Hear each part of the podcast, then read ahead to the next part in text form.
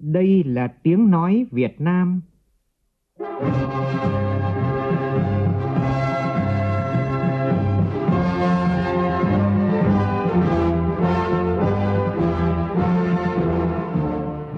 Việt Nam. Là tiếng nói Việt Nam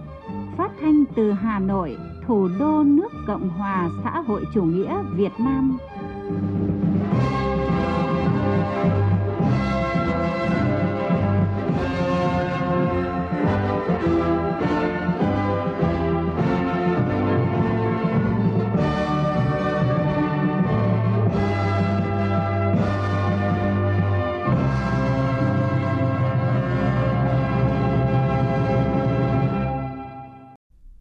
Kính chào quý vị và các bạn. Mời quý vị và các bạn nghe chương trình Thời sự chiều của Đài Tiếng nói Việt Nam. Chương trình hôm nay sẽ kéo dài đến mười chín giờ hai mươi lăm phút với những nội dung đáng chú ý sau.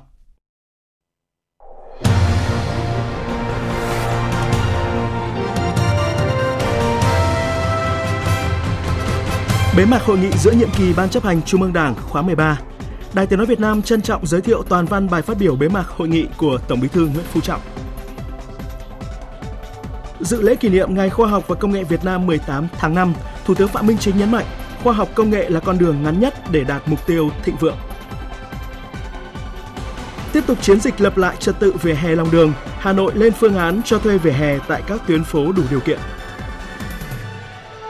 tám bộ ngành phối hợp kiểm tra toàn diện hoạt động của TikTok tại Việt Nam.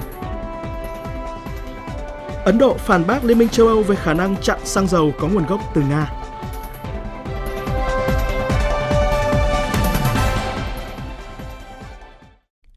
Bây giờ là nội dung chi tiết. Thưa quý vị, thưa các bạn, sau hai ngày rưỡi làm việc khẩn trương, nghiêm túc và trách nhiệm, Hội nghị giữa nhiệm kỳ Ban chấp hành Trung ương Đảng khóa mười ba đã họp phiên bế mạc vào sáng nay tại trụ sở Trung ương Đảng. Phát biểu tại hội nghị, Tổng Bí thư Nguyễn Phú Trọng yêu cầu tiếp tục đẩy mạnh công tác xây dựng chỉnh đốn Đảng và hệ thống chính trị thực sự trong sạch vững mạnh, làm tốt hơn nữa công tác cán bộ để lựa chọn, bố trí đúng những người có đức có tài, liêm chính, tâm huyết, vì nước, vì dân vào các vị trí lãnh đạo của bộ máy nhà nước, đồng thời chấn chỉnh, đấu tranh loại bỏ tư tưởng bàn lùi, lo ngại đấu tranh phòng chống tham nhũng tiêu cực quá mạnh sẽ cản trở sự phát triển, làm nhụt chí. Ngay sau đây, Đài Tiếng nói Việt Nam trân trọng giới thiệu toàn văn bài phát biểu của Tổng Bí thư Nguyễn Phú Trọng. Mời quý vị và các bạn cùng nghe. Kính thưa Trung ương, thưa các đồng chí tham dự hội nghị, sau hai ngày rưỡi làm việc khẩn trương, nghiêm túc và đầy tinh thần trách nhiệm, Hội nghị Ban chấp hành Trung ương giữa nhiệm kỳ khóa mười ba của chúng ta đã thành công tốt đẹp.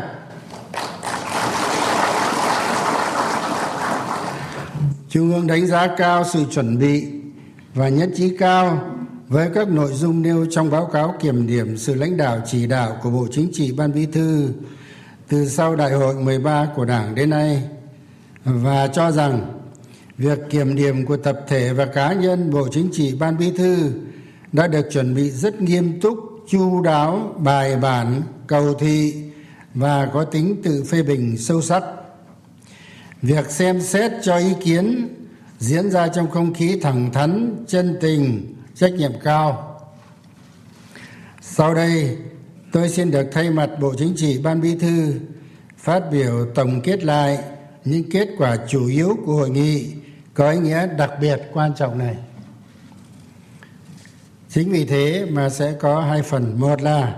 về nhìn lại nửa đầu nhiệm kỳ khóa mười ba. Ban chấp hành Trung ương thống nhất cao cho rằng từ sau Đại hội mười ba của Đảng đến nay,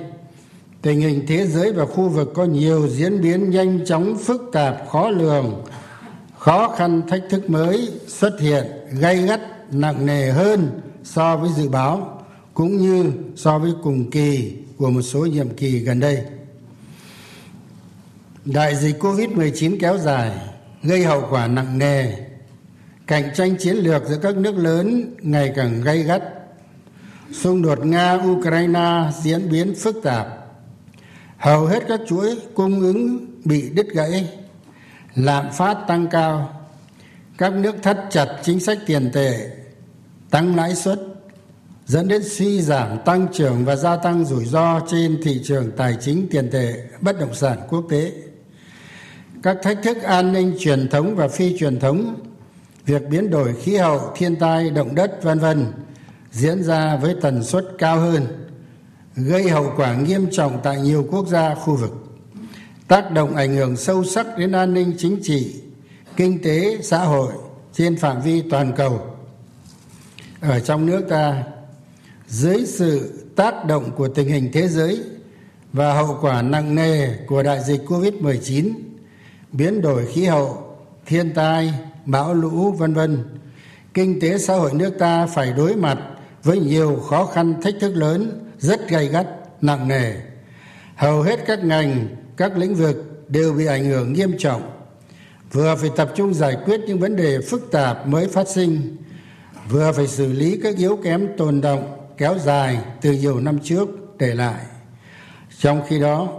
các thế lực xấu, thù địch, phản động lại tiếp tục lợi dụng tình hình này để đẩy mạnh việc thực hiện chiến lược diễn biến hòa bình, thúc đẩy tự diễn biến, tự chuyển hóa trong nội bộ chúng ta nhằm chống phá đảng, nhà nước và chế độ ta. Trong bối cảnh tình hình đó, với ý chí quyết tâm cao và tinh thần tiền hô hậu ủng, nhất hô bá ứng, trên dưới đồng lòng và dọc ngang thông suốt, Ban Chấp hành Trung ương, Bộ Chính trị, Ban Bí thư đã lãnh đạo chỉ đạo triển khai tổ chức thực hiện một cách quyết liệt, đồng bộ, có hiệu quả nghị quyết Đại hội mười ba của Đảng. Đảng ta, đất nước ta vẫn vững vàng, vượt qua mọi khó khăn thách thức, tiếp tục đạt được những kết quả quan trọng, khá toàn diện và đáng mừng trên nhiều lĩnh vực. Nổi bật là: một, về kinh tế xã hội, chúng ta đã cơ bản thực hiện thắng lợi mục tiêu nhiệm vụ, vừa tập trung phòng chống kiểm soát dịch bệnh, vừa thúc đẩy phục hồi và phát triển kinh tế xã hội, xây dựng nền kinh tế độc lập tự chủ, gắn với chủ động tích cực hội nhập quốc tế sâu rộng và hiệu quả. Cho đến nay,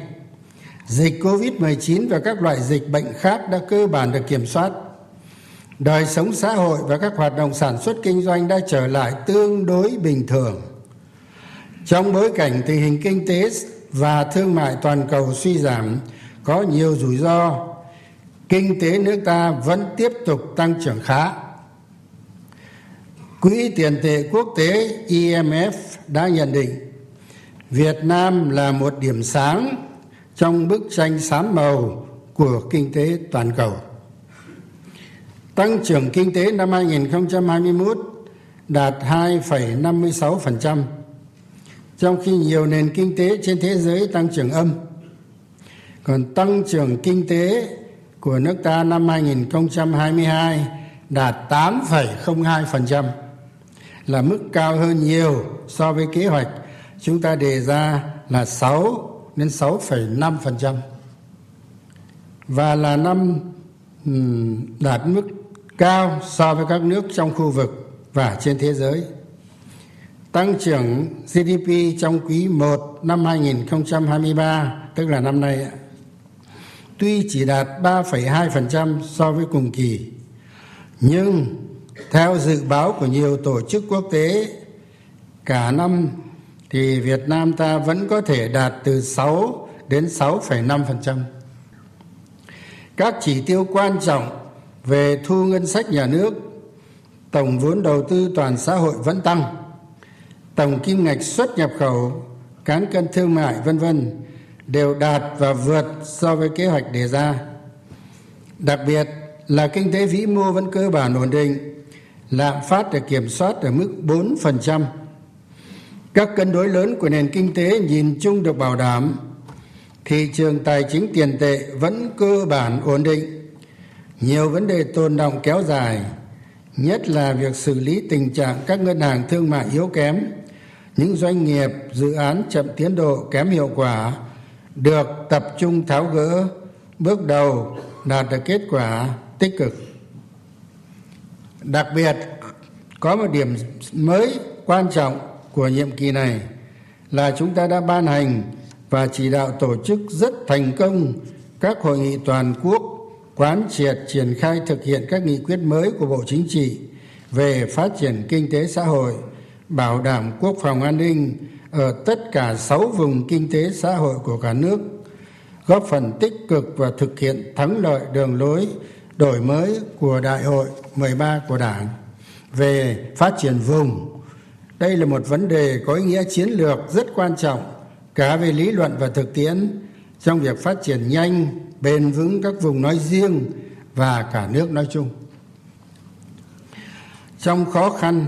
các lĩnh vực văn hóa xã hội vẫn tiếp tục được quan tâm, chăm lo, đầu tư phát triển,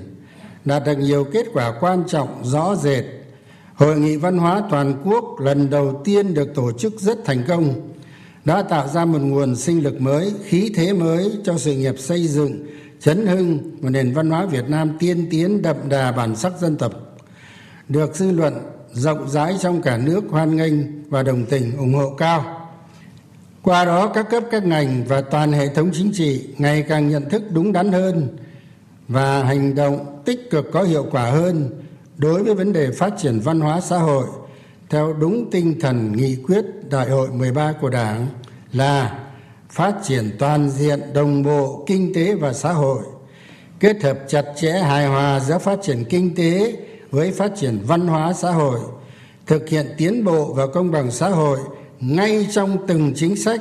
từng bước đi, từng khu vực một. Kết quả là an ninh xã hội được bảo đảm, đời sống nhân dân được cải thiện, đã triển khai thực hiện kịp thời các chính sách xã hội, nhất là chính sách đối với người có công với cách mạng, chính sách bảo trợ xã hội và các chính sách biện pháp hỗ trợ doanh nghiệp, người lao động, người dân vùng sâu, vùng xa có hoàn cảnh khó khăn hoặc bị ảnh hưởng nặng bởi đại dịch covid mười chín. Đặc biệt, trong phòng chống đại dịch covid mười chín,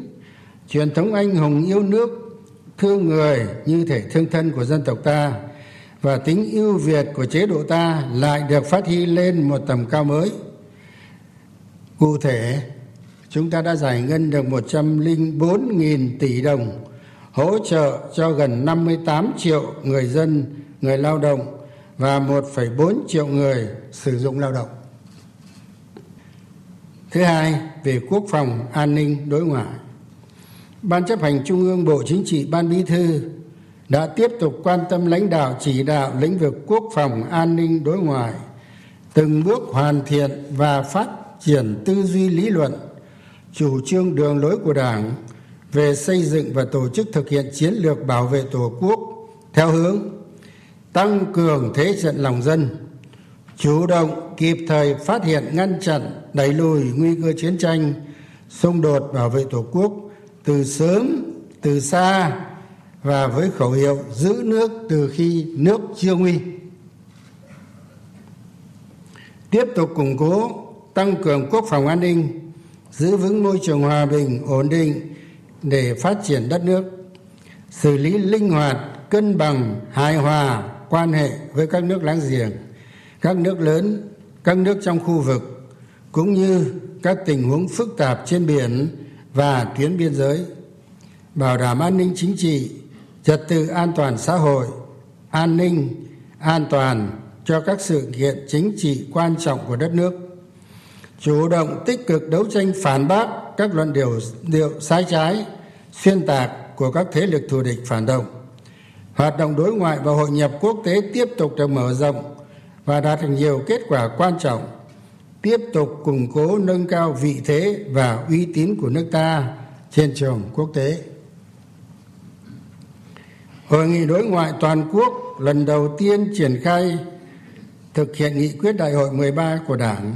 đã quán triệt và nâng cao nhận thức thống nhất hành động trong việc kế thừa, phát huy sức mạnh của trường phái đối ngoại và ngoại giao rất đặc sắc và độc đáo của thời đại Hồ Chí Minh, mang đậm bản sắc cây tre Việt Nam. Có nghĩa là gốc thì vững, thân thì chắc, cành uyển chuyển, thấm đượm tâm hồn, cốt cách và khí phách của dân tộc Việt Nam, mềm mại, khôn khéo nhưng rất đỗi kiên cường. Thành công của các chuyến thăm, các cuộc điện đàm của các đồng chí lãnh đạo Đảng và Nhà nước, nhất là chuyến thăm Trung Quốc,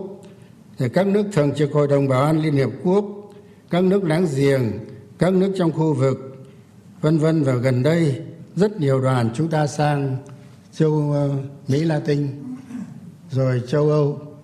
Các đồng chí lãnh đạo chủ chốt của chúng ta đều đi các nơi cả đấy. Thứ ba là về xây dựng nhà nước pháp quyền xã hội chủ nghĩa Việt Nam và khối đại đoàn kết toàn dân tộc. Chúng ta đã tổ chức rất thành công cuộc bầu cử đại biểu Quốc hội khóa mười lăm và đại biểu Hội đồng Nhân dân các cấp nhiệm kỳ hai mươi mốt hai mươi sáu trong điều kiện đại dịch covid mười chín diễn biến rất phức tạp và rất nghiêm trọng, bảo đảm dân chủ, bình đẳng, đúng pháp luật, an toàn, tiết kiệm, thực sự là ngày hội của toàn dân. Trên cơ sở đó, Quốc hội, Chính phủ khóa mười lăm đã sớm kiện toàn bộ máy tổ chức và nhân sự các chức danh lãnh đạo của các cơ quan nhà nước nhiệm kỳ hai nghìn hai mươi mốt đến hai nghìn hai mươi sáu ở Trung ương và các địa phương, đáp ứng yêu cầu nhiệm vụ trong thời kỳ mới. Nghị quyết Trung ương sáu khóa mười ba về tiếp tục xây dựng và hoàn thiện nhà nước pháp quyền xã hội chủ nghĩa Việt Nam trong giai đoạn mới đã đề ra các quan điểm, tư tưởng chỉ đạo và nhiệm vụ giải pháp thích hợp để thực hiện mục tiêu hoàn thiện nhà nước pháp quyền xã hội chủ nghĩa Việt Nam của nhân dân, do nhân dân và vì nhân dân, do Đảng Cộng sản Việt Nam lãnh đạo, có hệ thống pháp luật hoàn thiện, được thực hiện nghiêm minh, nhất quán, thượng tôn pháp luật và hiến pháp, tôn trọng, bảo đảm và bảo vệ có hiệu quả quyền con người, quyền công dân. Quyền lực nhà nước là thống nhất, được phân công rành mạch, phối hợp chặt chẽ, phân cấp, phân quyền và kiểm soát có hiệu quả. Nền hành chính, tư pháp chuyên nghiệp, pháp quyền hiện đại, bộ máy nhà nước tinh gọn, trong sạch, hoạt động hiệu lực, hiệu quả. Đội ngũ cán bộ, công chức, viên chức có đủ phẩm chất, năng lực, thực sự liêm chính, chuyên nghiệp, quản trị quốc gia hiện đại, hiệu quả, đáp ứng yêu cầu phát triển đất nước nhanh và bền vững để trở thành nước phát triển có thu nhập cao theo định hướng xã hội chủ nghĩa vào năm hai nghìn không trăm bốn mươi lăm. Đặc biệt là các hội nghị toàn quốc triển khai thực hiện nghị quyết đại hội mười ba của Quốc hội, của Chính phủ khóa mười lăm và của các khối như khối nội chính, Mặt trận Tổ quốc Việt Nam, Quốc phòng an ninh, đối ngoại, phòng chống tham nhũng tiêu cực, vân vân đã được tổ chức rất đồng bộ, bài bản và thành công ngay từ đầu nhiệm kỳ, đã sớm định hướng rõ ràng, đúng đắn cho việc tiếp tục đổi mới, xây dựng hoàn thiện nhà nước pháp quyền xã hội chủ nghĩa Việt Nam và củng cố, tăng cường khối đại đoàn kết toàn dân tộc. Với tám kỳ họp, trong đó có bốn kỳ họp bất thường, Quốc hội cũng đã thảo luận, xem xét, thông qua mười sáu dự án luật, tám mươi tư nghị quyết. Ủy ban Thường vụ Quốc hội thông qua bốn pháp lệnh, hai mươi chín nghị quyết.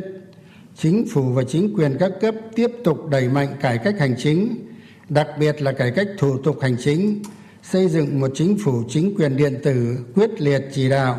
thực hiện thành công chương trình phòng chống kiểm soát dịch bệnh và đẩy mạnh cái phục hồi phát triển kinh tế xã hội.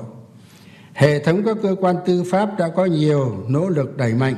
cải cách tư pháp, tiếp tục nâng cao chất lượng, hiệu quả, hiệu lực hoạt động của tư pháp, đấu tranh phòng chống tham nhũng tiêu cực. Hoạt động của Mặt trận Tổ quốc Việt Nam, các tổ chức chính trị xã hội đều được đẩy mạnh, góp phần quan trọng vào việc tăng cường sự đồng thuận xã hội và phát huy sức mạnh đại đoàn kết toàn dân. Thứ tư, về đấu tranh phòng chống tham nhũng tiêu cực. Bộ Chính trị, Ban Bí thư luôn luôn bám sát các quan điểm, tư tưởng chỉ đạo và mục tiêu nhiệm vụ về công tác phòng chống tham nhũng tiêu cực nêu trong văn kiện Đại hội mười ba của Đảng, để cụ thể hóa thành các chương trình làm việc hàng năm, hàng quý, hàng tháng, thậm chí là hàng tuần, và lãnh đạo chỉ đạo các cấp ủy, tổ chức đảng triển khai thực hiện đạt được nhiều kết quả cụ thể, quan trọng. Đã có nhiều đổi mới rất tích cực trong lĩnh vực công tác này, như ban hành quy định mới về chức năng nhiệm vụ, chế độ làm việc, quan hệ công tác của Ban Chỉ đạo Trung ương về phòng chống tham nhũng tiêu cực. Trong đó đã bổ sung mở rộng chức năng nhiệm vụ của Ban Chỉ đạo, bao gồm cả chỉ đạo phòng chống tham nhũng và phòng chống tiêu cực, mà trọng tâm là phòng chống sự suy thoái về tư tưởng chính trị, đạo đức, lối sống trong cán bộ đảng viên, coi đây là gốc của mọi vấn đề. Đồng thời cũng chỉ đạo triển khai thực hiện có hiệu quả cái việc mà chỉ đạo Ban Chỉ đạo cấp tỉnh phòng chống tham nhũng tiêu cực ở tất cả sáu mươi ba tỉnh, thành phố trực thuộc trung ương. Bước đầu đã có kết quả tốt, từng bước khắc phục được tình trạng trên nóng dưới lạnh trước đây. Ban hành quy chế về kiểm soát quyền lực để phòng chống tham nhũng tiêu cực trong hoạt động điều tra, truy tố, xét xử, thi hành án, trong kiểm tra, giám sát, thi hành kỷ luật đảng, trong hoạt động thanh tra, kiểm toán và nhiều văn bản quan trọng khác có liên quan đến công tác nội chính, công tác phòng chống tham nhũng tiêu cực, vân vân. Đồng thời, công tác xây dựng hoàn thiện thể chế chính sách về quản lý kinh tế xã hội và phòng chống tham nhũng tiêu cực cũng được chú trọng đẩy mạnh để từng bước tiến tới không dám, không thể, không muốn, không cần tham nhũng. Việc kiện toàn bộ máy tổ chức cán bộ, cải cách hành chính, bảo đảm tính công khai, tính minh bạch, cán bộ phải có chất lượng, nâng cao cái chất lượng hiệu quả hoạt động và sự phối hợp giữa các cơ quan, đơn vị, chức năng phòng chống tham nhũng tiêu cực và thông tin tuyên truyền, giáo dục về phòng chống tham nhũng tiêu cực có nhiều hiệu quả. Đến nay có thể khẳng định, chưa bao giờ công tác đấu tranh phòng chống tham nhũng tiêu cực ở nước ta lại được chỉ đạo một cách mạnh mẽ, bài bản, đồng bộ, quyết liệt và có hiệu quả rõ rệt như thời gian gần đây, để lại dấu ấn nổi bật, tạo sự đồng thuận cao trong toàn xã hội và củng cố tăng cường niềm tin của cán bộ, đảng viên và nhân dân đối với đảng, nhà nước và chế độ ta. Công tác phát hiện và xử lý tham nhũng đã được chỉ đạo và thực hiện một cách bài bản, đồng bộ, quyết liệt, hiệu quả, tạo bước đột phá trong công tác phòng chống tham nhũng tiêu cực, khẳng định quyết tâm rất cao của Đảng, Nhà nước và nhân dân ta trong công cuộc đấu tranh phòng chống tham nhũng tiêu cực là không có vùng cấm, không có ngoại lệ, bất kể đó là ai và không chịu sức ép của bất kỳ tổ chức cá nhân nào. Bây giờ thứ năm là về công tác xây dựng chỉnh đốn Đảng. Chúng ta cũng đã tạo ra được sự chuyển biến rất tích cực với nhiều dấu hiệu mới nổi bật trong việc kết hợp hài hòa nhuần nhuyễn giữa xây và chống, toàn diện hơn trên các lĩnh vực công tác xây dựng Đảng, đặc biệt là công tác cán bộ tiếp tục được coi trọng, coi đúng mức hơn với vị trí vai trò là then chốt của then chốt. Có nhiều cách làm, quy định mới, hiệu quả cao, gắn kết chặt chẽ với công tác vận dụng chỉnh đốn Đảng nói chung, kiên quyết ngăn chặn, đẩy lùi và xử lý nghiêm minh những cán bộ đảng viên suy thoái về tư tưởng chính trị, đạo đức, lối sống, biểu hiện tự diễn biến, tự diễn hóa, bất kể người đó là ai, không có vùng cấm, không có ngoại lệ. Đến nay, Ban Chấp hành Trung ương, Bộ Chính trị, Ban Bí thư đã xem xét cho thôi giữ chức vụ, cho nghỉ công tác, nghỉ hưu, bố trí công tác khác đối với mười bốn cán bộ diện Trung ương quản lý. Các địa phương cũng bố trí công tác và thực hiện chính sách đối với hai mươi hai trường hợp cán bộ sau khi bị kỷ luật theo đúng chủ trương của Đảng về việc là có lên, có xuống, có vào, có ra, thể hiện một tinh thần kiên quyết, nghiêm minh, gương mẫu mà nhân văn, có tác dụng giáo dục, cảnh tỉnh, cảnh báo, răn đe trong đội ngũ cán bộ, công chức, đảng viên. Đồng thời đã khẩn trương chỉ đạo kiện toàn các nhân sự lãnh đạo thay thế, được dư luận, cán bộ, đảng viên và nhân dân đồng tình, đánh giá cao. Chất lượng tổ chức cơ sở đảng và đảng viên cũng từng bước được nâng lên trên cơ sở thực hiện nghiêm các quy định của Đảng, đặc biệt là kết luận của Hội nghị Trung ương bốn khóa mười ba về vấn đề này. Về công tác kiểm tra, giám sát, kỷ luật của Đảng tiếp tục được đổi mới, tăng cường trên cơ sở ban hành có chất lượng và tổ chức thực hiện nghiêm túc, đồng bộ nhiều quy định mới của Đảng đã góp phần xây dựng Đảng và hệ thống chính trị ngày càng trong sạch vững mạnh, kiềm chế, ngăn chặn, đẩy lùi sự suy thoái về tư tưởng chính trị, đạo đức lối sống, những biểu hiện tự diễn biến, tự chuyển hóa trong nội bộ, tình trạng tham nhũng, lợi ích nhóm, tư duy nhiệm kỳ, chủ nghĩa cá nhân, tha hóa quyền lực, vân vân trong một bộ phận không nhỏ cán bộ đảng viên, đồng thời nâng cao được năng lực lãnh đạo, sức chiến đấu của Đảng, tăng cường sự đoàn kết thống nhất trong Đảng, củng cố được niềm tin của nhân dân, giữ vững ổn định chính trị, trật tự, kỷ cương, thúc đẩy sự phát triển của kinh tế xã hội và tất cả các hoạt động khác của đất nước. Những kết quả thành tựu chủ yếu đã đạt được từ đầu nhiệm kỳ đến nay như vừa nêu trên có nhiều nguyên nhân, cả khách quan và chủ quan, nhưng quan trọng nhất là do có thành công rất tốt đẹp của Đại hội mười ba của Đảng, với những chủ trương đường lối đã được thực tế thời gian vừa qua chứng minh là đúng đắn, phù hợp. Sự lãnh đạo chỉ đạo vững vàng, sáng suốt của Ban Chấp hành Trung ương, Bộ Chính trị, Ban Bí thư và các cấp ủy, tổ chức Đảng trong việc triển khai thực hiện nghị quyết Đại hội mười ba của Đảng, xử lý kịp thời có hiệu quả nhiều vấn đề mới nảy sinh trong thực tiễn, sự quản lý điều hành nhạy bén quyết liệt có hiệu quả của Chính phủ, Thủ tướng Chính phủ và chính quyền các cấp, sự nỗ lực đổi mới đồng bộ có hiệu quả nội dung, phương thức lãnh đạo của Quốc hội, Hội đồng Nhân dân các cấp,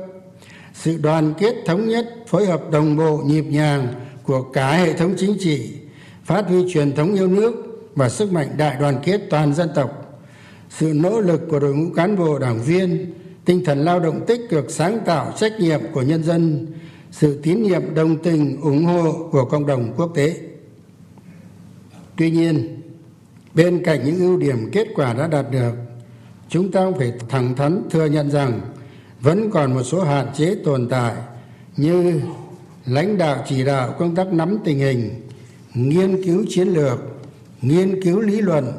tổng kết thực tiễn, có mặt có lúc chưa đáp ứng được yêu cầu của thực tiễn. Công tác đấu tranh phản bác các quan điểm sai trái thù địch trên không gian mạng có lúc có nơi chưa kịp thời, chưa mạnh mẽ và hiệu quả chưa cao. Lãnh đạo chỉ đạo tháo gỡ khó khăn vướng mắc để huy động và sử dụng có hiệu quả mọi nguồn lực cho phát triển kinh tế, tổ chức thực hiện một số chính sách phục hồi phát triển kinh tế. Xã hội có lúc còn có nơi còn chậm. Lãnh đạo chỉ đạo công tác cải cách hành chính, quản lý sử dụng biên chế có mặt còn hạn chế, hiệu quả chưa cao. Công tác xây dựng hoàn thiện hệ thống luật pháp, chính sách chưa đáp ứng được yêu cầu. Tình trạng suy thoái về tư tưởng chính trị, đạo đức lối sống, đùn đẩy, né tránh trách nhiệm,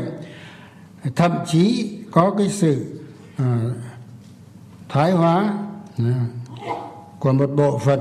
nào đó không nhỏ cán bộ đảng viên vẫn là vấn đề rất đáng lo ngại, diễn biến phức tạp. Chúng ta không thể chủ quan, lơ là. Một số đồng chí lãnh đạo cấp cao, cán bộ lãnh đạo quản lý các cấp nhận trách nhiệm chính trị của mình, có vi phạm, có trường hợp cũng phải xử lý theo quy định của Đảng và pháp luật của nhà nước. Từ thực tế lãnh đạo chỉ đạo nửa đầu nhiệm kỳ khóa mười ba của chúng ta vừa qua, có thể rút ra một số bài học kinh nghiệm về việc đổi mới phương thức lãnh đạo và phong cách lề lối làm việc như sau. Một là phải luôn luôn nắm vững và nghiêm túc chấp hành cương lĩnh, điều lệ Đảng, quy chế làm việc và chủ trương đường lối của Đảng, luật pháp, chính sách của nhà nước, thực hiện thật tốt các nguyên tắc tổ chức và hoạt động của Đảng, đặc biệt là nguyên tắc tập trung dân chủ, đoàn kết thống nhất, kiên định, nhất quán, giữ vững nguyên tắc trước những vấn đề khó khăn, thách thức mới. đối với những vấn đề lớn, khó, phức tạp, hệ trọng, cấp bách, nhạy cảm, chưa có tiền lệ, còn nhiều ý kiến khác nhau thì cần phải đưa ra họp bàn, thảo luận một cách dân chủ, thẳng thắn, cân nhắc thật cẩn trọng, kỹ lưỡng để có những quyết định kịp thời, đúng đắn, chính xác và phù hợp với tình hình. Hai là phải bám sát chương trình làm việc toàn khóa của Ban Chấp hành Trung ương, Bộ Chính trị, Ban Bí thư để xây dựng và thực hiện cho bằng được chương trình công tác hàng năm, hàng quý, hàng tháng, thậm chí hàng tuần theo đúng kế hoạch, đồng thời nhạy bén, linh hoạt, kịp thời điều chỉnh, bổ sung vào chương trình công tác những công việc hệ trọng, phức tạp mới phát sinh trên các lĩnh vực để kịp thời lãnh đạo chỉ đạo có hiệu quả toàn diện trên mọi hoạt động trong đời sống xã hội. Cần tiếp tục phát huy những điểm mới trong nhiệm kỳ mười ba, đó là Bộ Chính trị, Ban Bí thư đã chỉ đạo tổ chức nhiều hội nghị cán bộ toàn quốc trực tiếp, trực tuyến để triển khai quán triệt nhanh, đồng bộ nghị quyết của Đại hội mười ba của Đảng, các nghị quyết của Trung ương và Bộ Chính trị toàn diện ở tất cả các ngành, các lĩnh vực, các địa bàn, theo cả chiều dọc và chiều ngang, thống nhất tư tưởng từ Trung ương đến địa phương và giữa các địa phương trong các vùng miền. Định kỳ hàng tháng hoặc khi cần thiết, các đồng chí lãnh đạo chủ chốt đều họp để nắm bắt toàn diện cụ thể thực chất tình hình, trao đổi bàn bạc thống nhất quan điểm, chủ trương, định hướng chỉ đạo những vấn đề lớn, hệ trọng, cấp bách của Đảng, của đất nước. Đôn đốc kịp thời tháo gỡ những khó khăn vướng mắc nhằm đẩy mạnh tiền đề nhanh, tiến độ và hiệu quả công việc đã đề ra. Sau mỗi cuộc họp đều ban hành kết luận chỉ đạo, phân công rõ trách nhiệm thực hiện đối với từng vấn đề, góp phần quan trọng để lãnh đạo chỉ đạo điều hành nhất quán, thống nhất, kịp thời, chặt chẽ, đồng bộ, thông suốt, đặc biệt là trong bối cảnh phải phòng chống dịch covid mười chín và xử lý các tình huống phức tạp vừa qua, khắc phục những sự chồng chéo, trùng lắp trong việc lãnh đạo chỉ đạo điều hành, tạo sự đoàn kết thống nhất ý chí và hành động trong các đồng chí lãnh đạo chủ chốt, tạo sự lan tỏa đến Bộ Chính trị, Ban Bí thư, Ban Chấp hành Trung ương và trong cả hệ thống chính trị. Ba là tập trung ưu tiên, ban hành đồng bộ và có chất lượng cao hơn nữa, chất lượng hệ thống pháp luật, các quy định, quy chế, quy trình công tác để thực hiện nghiêm túc, thống nhất trong toàn Đảng và cả hệ thống chính trị, đổi mới nâng cao chất lượng của công tác triển khai thực hiện nghị quyết Đại hội mười ba của Đảng, có sự phối hợp chặt chẽ, nhịp nhàng, sự vào cuộc với quyết tâm cao, nỗ lực lớn của cả hệ thống chính trị, sự đoàn kết nhất trí của toàn Đảng, toàn dân, toàn quân theo đúng tinh thần mà cũng đã nhiều lần nói rồi: tiền hô thì hậu ủng, nhất hô thì bá ứng, trên dưới đồng lòng và dọc ngang thông suốt. Bốn là tập thể Bộ Chính trị và từng đồng chí ủy viên Bộ Chính trị, Ban Bí thư phải gương mẫu, chấp hành nghiêm túc hơn nữa các quy chế, chế độ công tác, hoạt động trên cơ sở quy chế làm việc, chương trình công tác toàn khóa và hàng năm, chuẩn bị kỹ nội dung chương trình các cuộc họp, sắp xếp nội dung một cách khoa học, bài bản, thời gian tương đối hợp lý,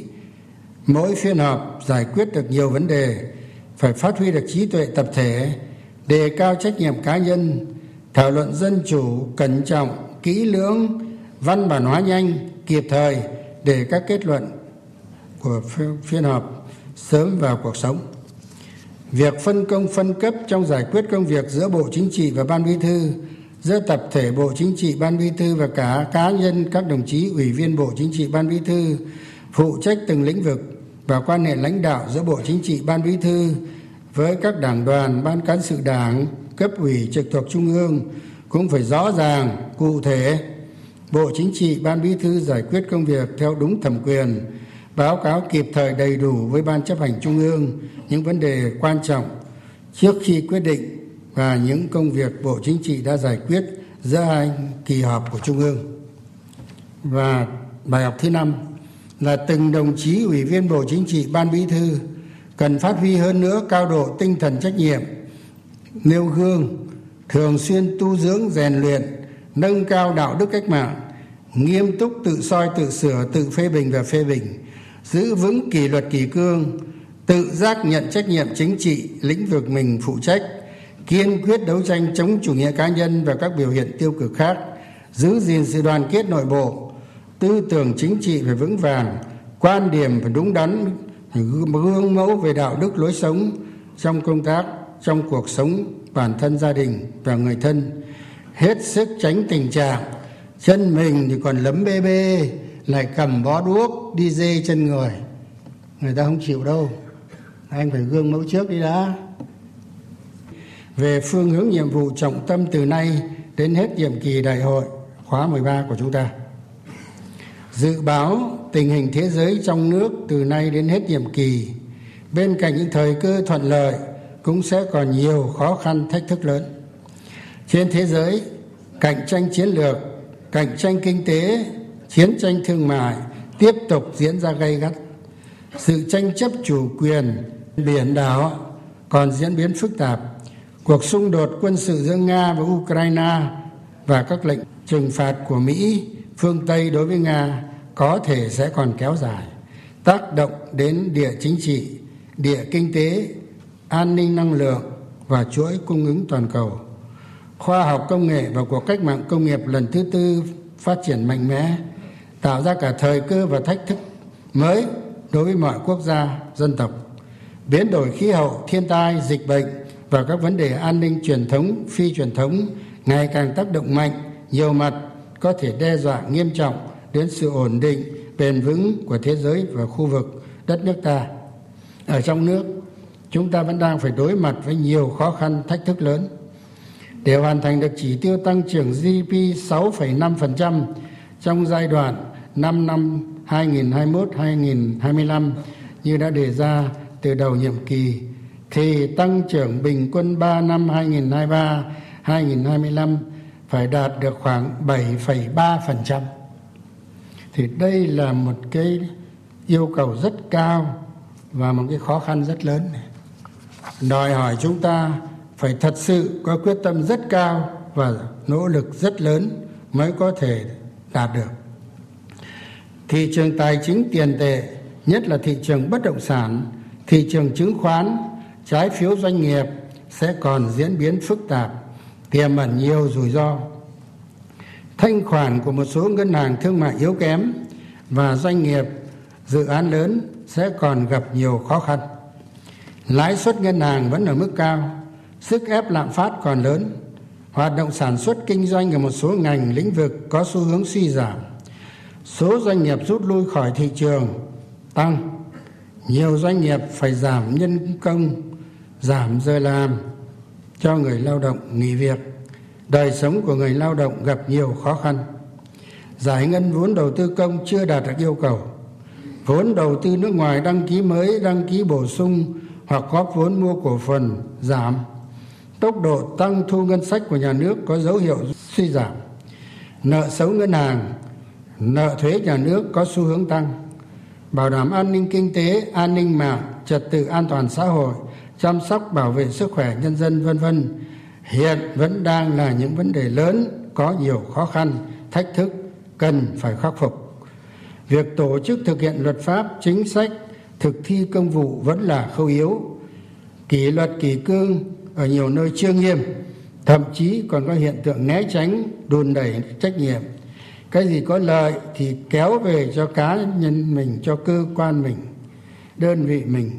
Cái gì khó khăn thì đùn đẩy ra xã hội, cho cơ quan khác, cho người khác. Tình hình trên đây đòi hỏi chúng ta phải tuyệt đối không được chủ quan tự mãn, quá say sưa với những kết quả thành tích đã đạt được,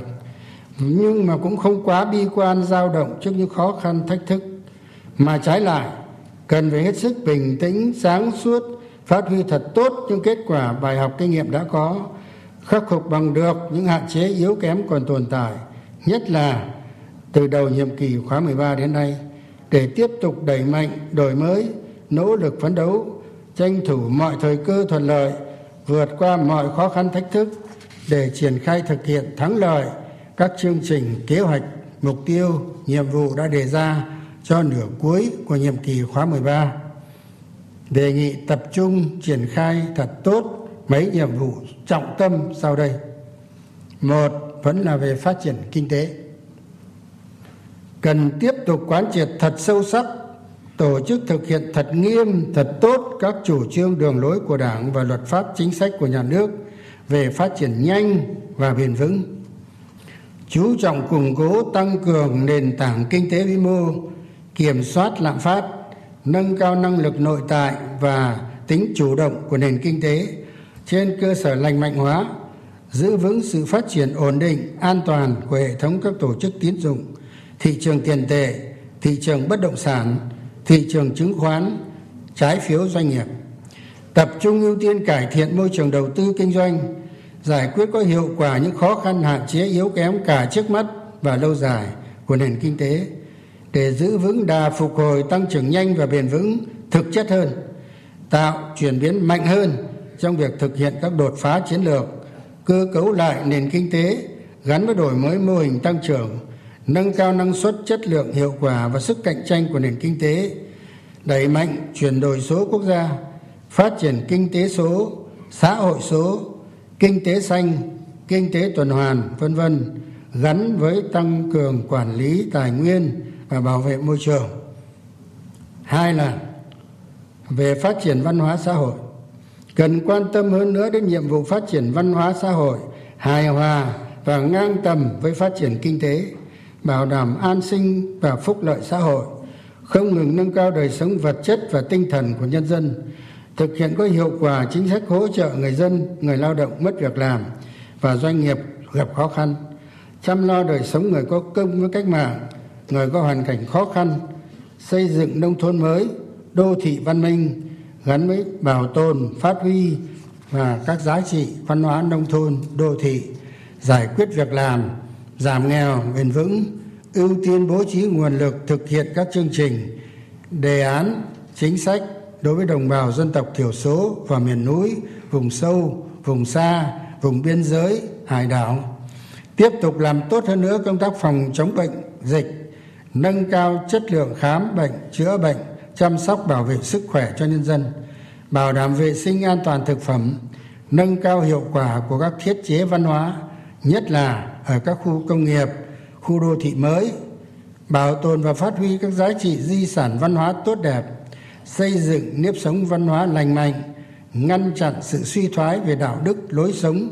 và quan tâm hơn nữa đến việc phòng chống bạo lực gia đình, xâm hại trẻ em và tệ nạn xã hội. Ba là về quốc phòng, an ninh và đối ngoại. Cần tiếp tục củng cố tăng cường tiềm lực quốc phòng an ninh, giữ vững ổn định chính trị, trật tự an toàn xã hội, nâng cao hiệu quả công tác đối ngoại và hội nhập quốc tế, chủ động phòng ngừa, kiên quyết đấu tranh làm thất bại mọi âm mưu chống phá của các thế lực thù địch phản động, tuyệt đối không để bị động bất ngờ trong bất cứ tình huống nào, thực hiện đồng bộ các giải pháp bảo đảm an ninh chính trị, trật tự an toàn xã hội, tích cực đấu tranh phòng chống các loại tội phạm, tệ nạn xã hội, thực hiện các giải pháp bảo đảm an ninh mạng, an toàn giao thông, phòng chống cháy nổ, tổ chức thật tốt các hoạt động đối ngoại, nhất là đối ngoại cấp cao, chủ động tích cực làm sâu sắc, thực chất hơn nữa quan hệ đối ngoại với các đối tác, đẩy mạnh đối ngoại đa phương, giữ vững đường lối đối ngoại độc lập, tự chủ, hòa bình, hợp tác và phát triển, đa phương hóa, đa dạng hóa các quan hệ quốc tế, chủ động tích cực hội nhập quốc tế sâu rộng, lấy lợi ích quốc gia dân tộc là trên hết trước hết, triển khai thực hiện có hiệu quả các hiệp định thương mại mà chúng ta đã ký kết, tranh thủ tối đa lợi ích mà các hiệp định này mang lại cho chúng ta. Bốn là về xây dựng Đảng và hệ thống chính trị. Cần tiếp tục đẩy mạnh và làm tốt hơn nữa công tác xây dựng chỉnh đốn Đảng và hệ thống chính trị thực sự trong sạch vững mạnh, đặc biệt là hệ thống các cơ quan lập pháp, hành pháp và tư pháp từ trung ương đến địa phương. Xây dựng chính phủ, chính quyền các địa phương thật sự trong sạch, liêm chính, vững mạnh, hoạt động hiệu lực hiệu quả. Cụ thể là phải có chương trình kế hoạch triển khai thực hiện một cách nghiêm túc, giáo diết, có kết quả cụ thể các nghị quyết, kết luận của Trung ương về vấn đề này, nhất là nghị quyết Trung ương bốn khóa mười hai và kết luận của Hội nghị Trung ương bốn khóa mười ba về đẩy mạnh xây dựng chỉnh đốn Đảng và hệ thống chính trị, kiên quyết ngăn chặn đẩy lùi, xử lý nghiêm những cán bộ đảng viên suy thoái về tư tưởng chính trị, đạo đức, lối sống có biểu hiện tự diễn biến, tự chuyển hóa, gắn với việc học tập và làm theo tư tưởng, đạo đức, phong cách Hồ Chí Minh. Làm tốt hơn nữa công tác cán bộ để lựa chọn bố trí đúng người thật sự có đức có tài, liêm chính, tâm huyết, thật sự vì nước vì dân vào các vị trí lãnh đạo của bộ máy nhà nước. Kiên quyết đấu tranh loại bỏ ra khỏi đội ngũ những người xa vào tham nhũng, hư hỏng, chống mọi biểu hiện chạy chức, chạy quyền, cục bộ, ưu ái tuyển dụng người nhà, người thân mà không đủ tiêu chuẩn. Phát huy dân chủ, nâng cao ý thức trách nhiệm, nêu gương, tinh thần phục vụ nhân dân của cán bộ công chức, viên chức. Có cơ chế chính sách để khuyến khích bảo vệ những người năng động, sáng tạo, dám nghĩ, dám làm, dám chịu trách nhiệm, siết chặt kỷ cương, kỷ luật, thường xuyên kiểm tra đôn đốc, tạo chuyển biến mạnh mẽ trong việc thực thi công vụ, nâng cao đạo đức, văn hóa, tính chuyên nghiệp của cán bộ, công chức, viên chức, kiên trì, kiên quyết đấu tranh phòng chống tham nhũng tiêu cực, gắn với việc đẩy mạnh xây dựng, hoàn thiện luật pháp, cơ chế, chính sách để không thể, không dám, không muốn, không cần tham nhũng. Đồng thời, chấn chỉnh đấu tranh loại bỏ tư tưởng bàn lùi, lo ngại rằng nếu đấu tranh phòng chống tham nhũng tiêu cực quá mạnh thì sẽ cản trở sự phát triển, làm nhụt chí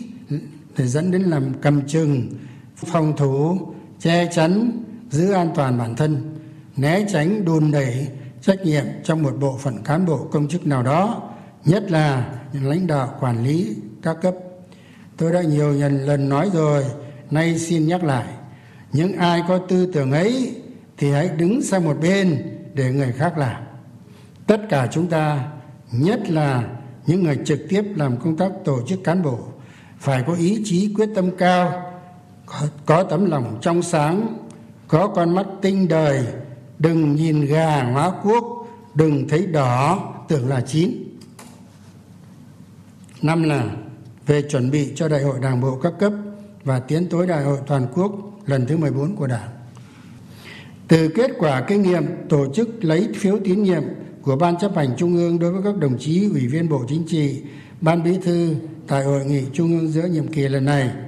chúng ta cần tập trung lãnh đạo, chỉ đạo, tổ chức thực hiện thật tốt việc lấy phiếu tín nhiệm đối với các chức danh, chức vụ lãnh đạo, quản lý trong hệ thống chính trị,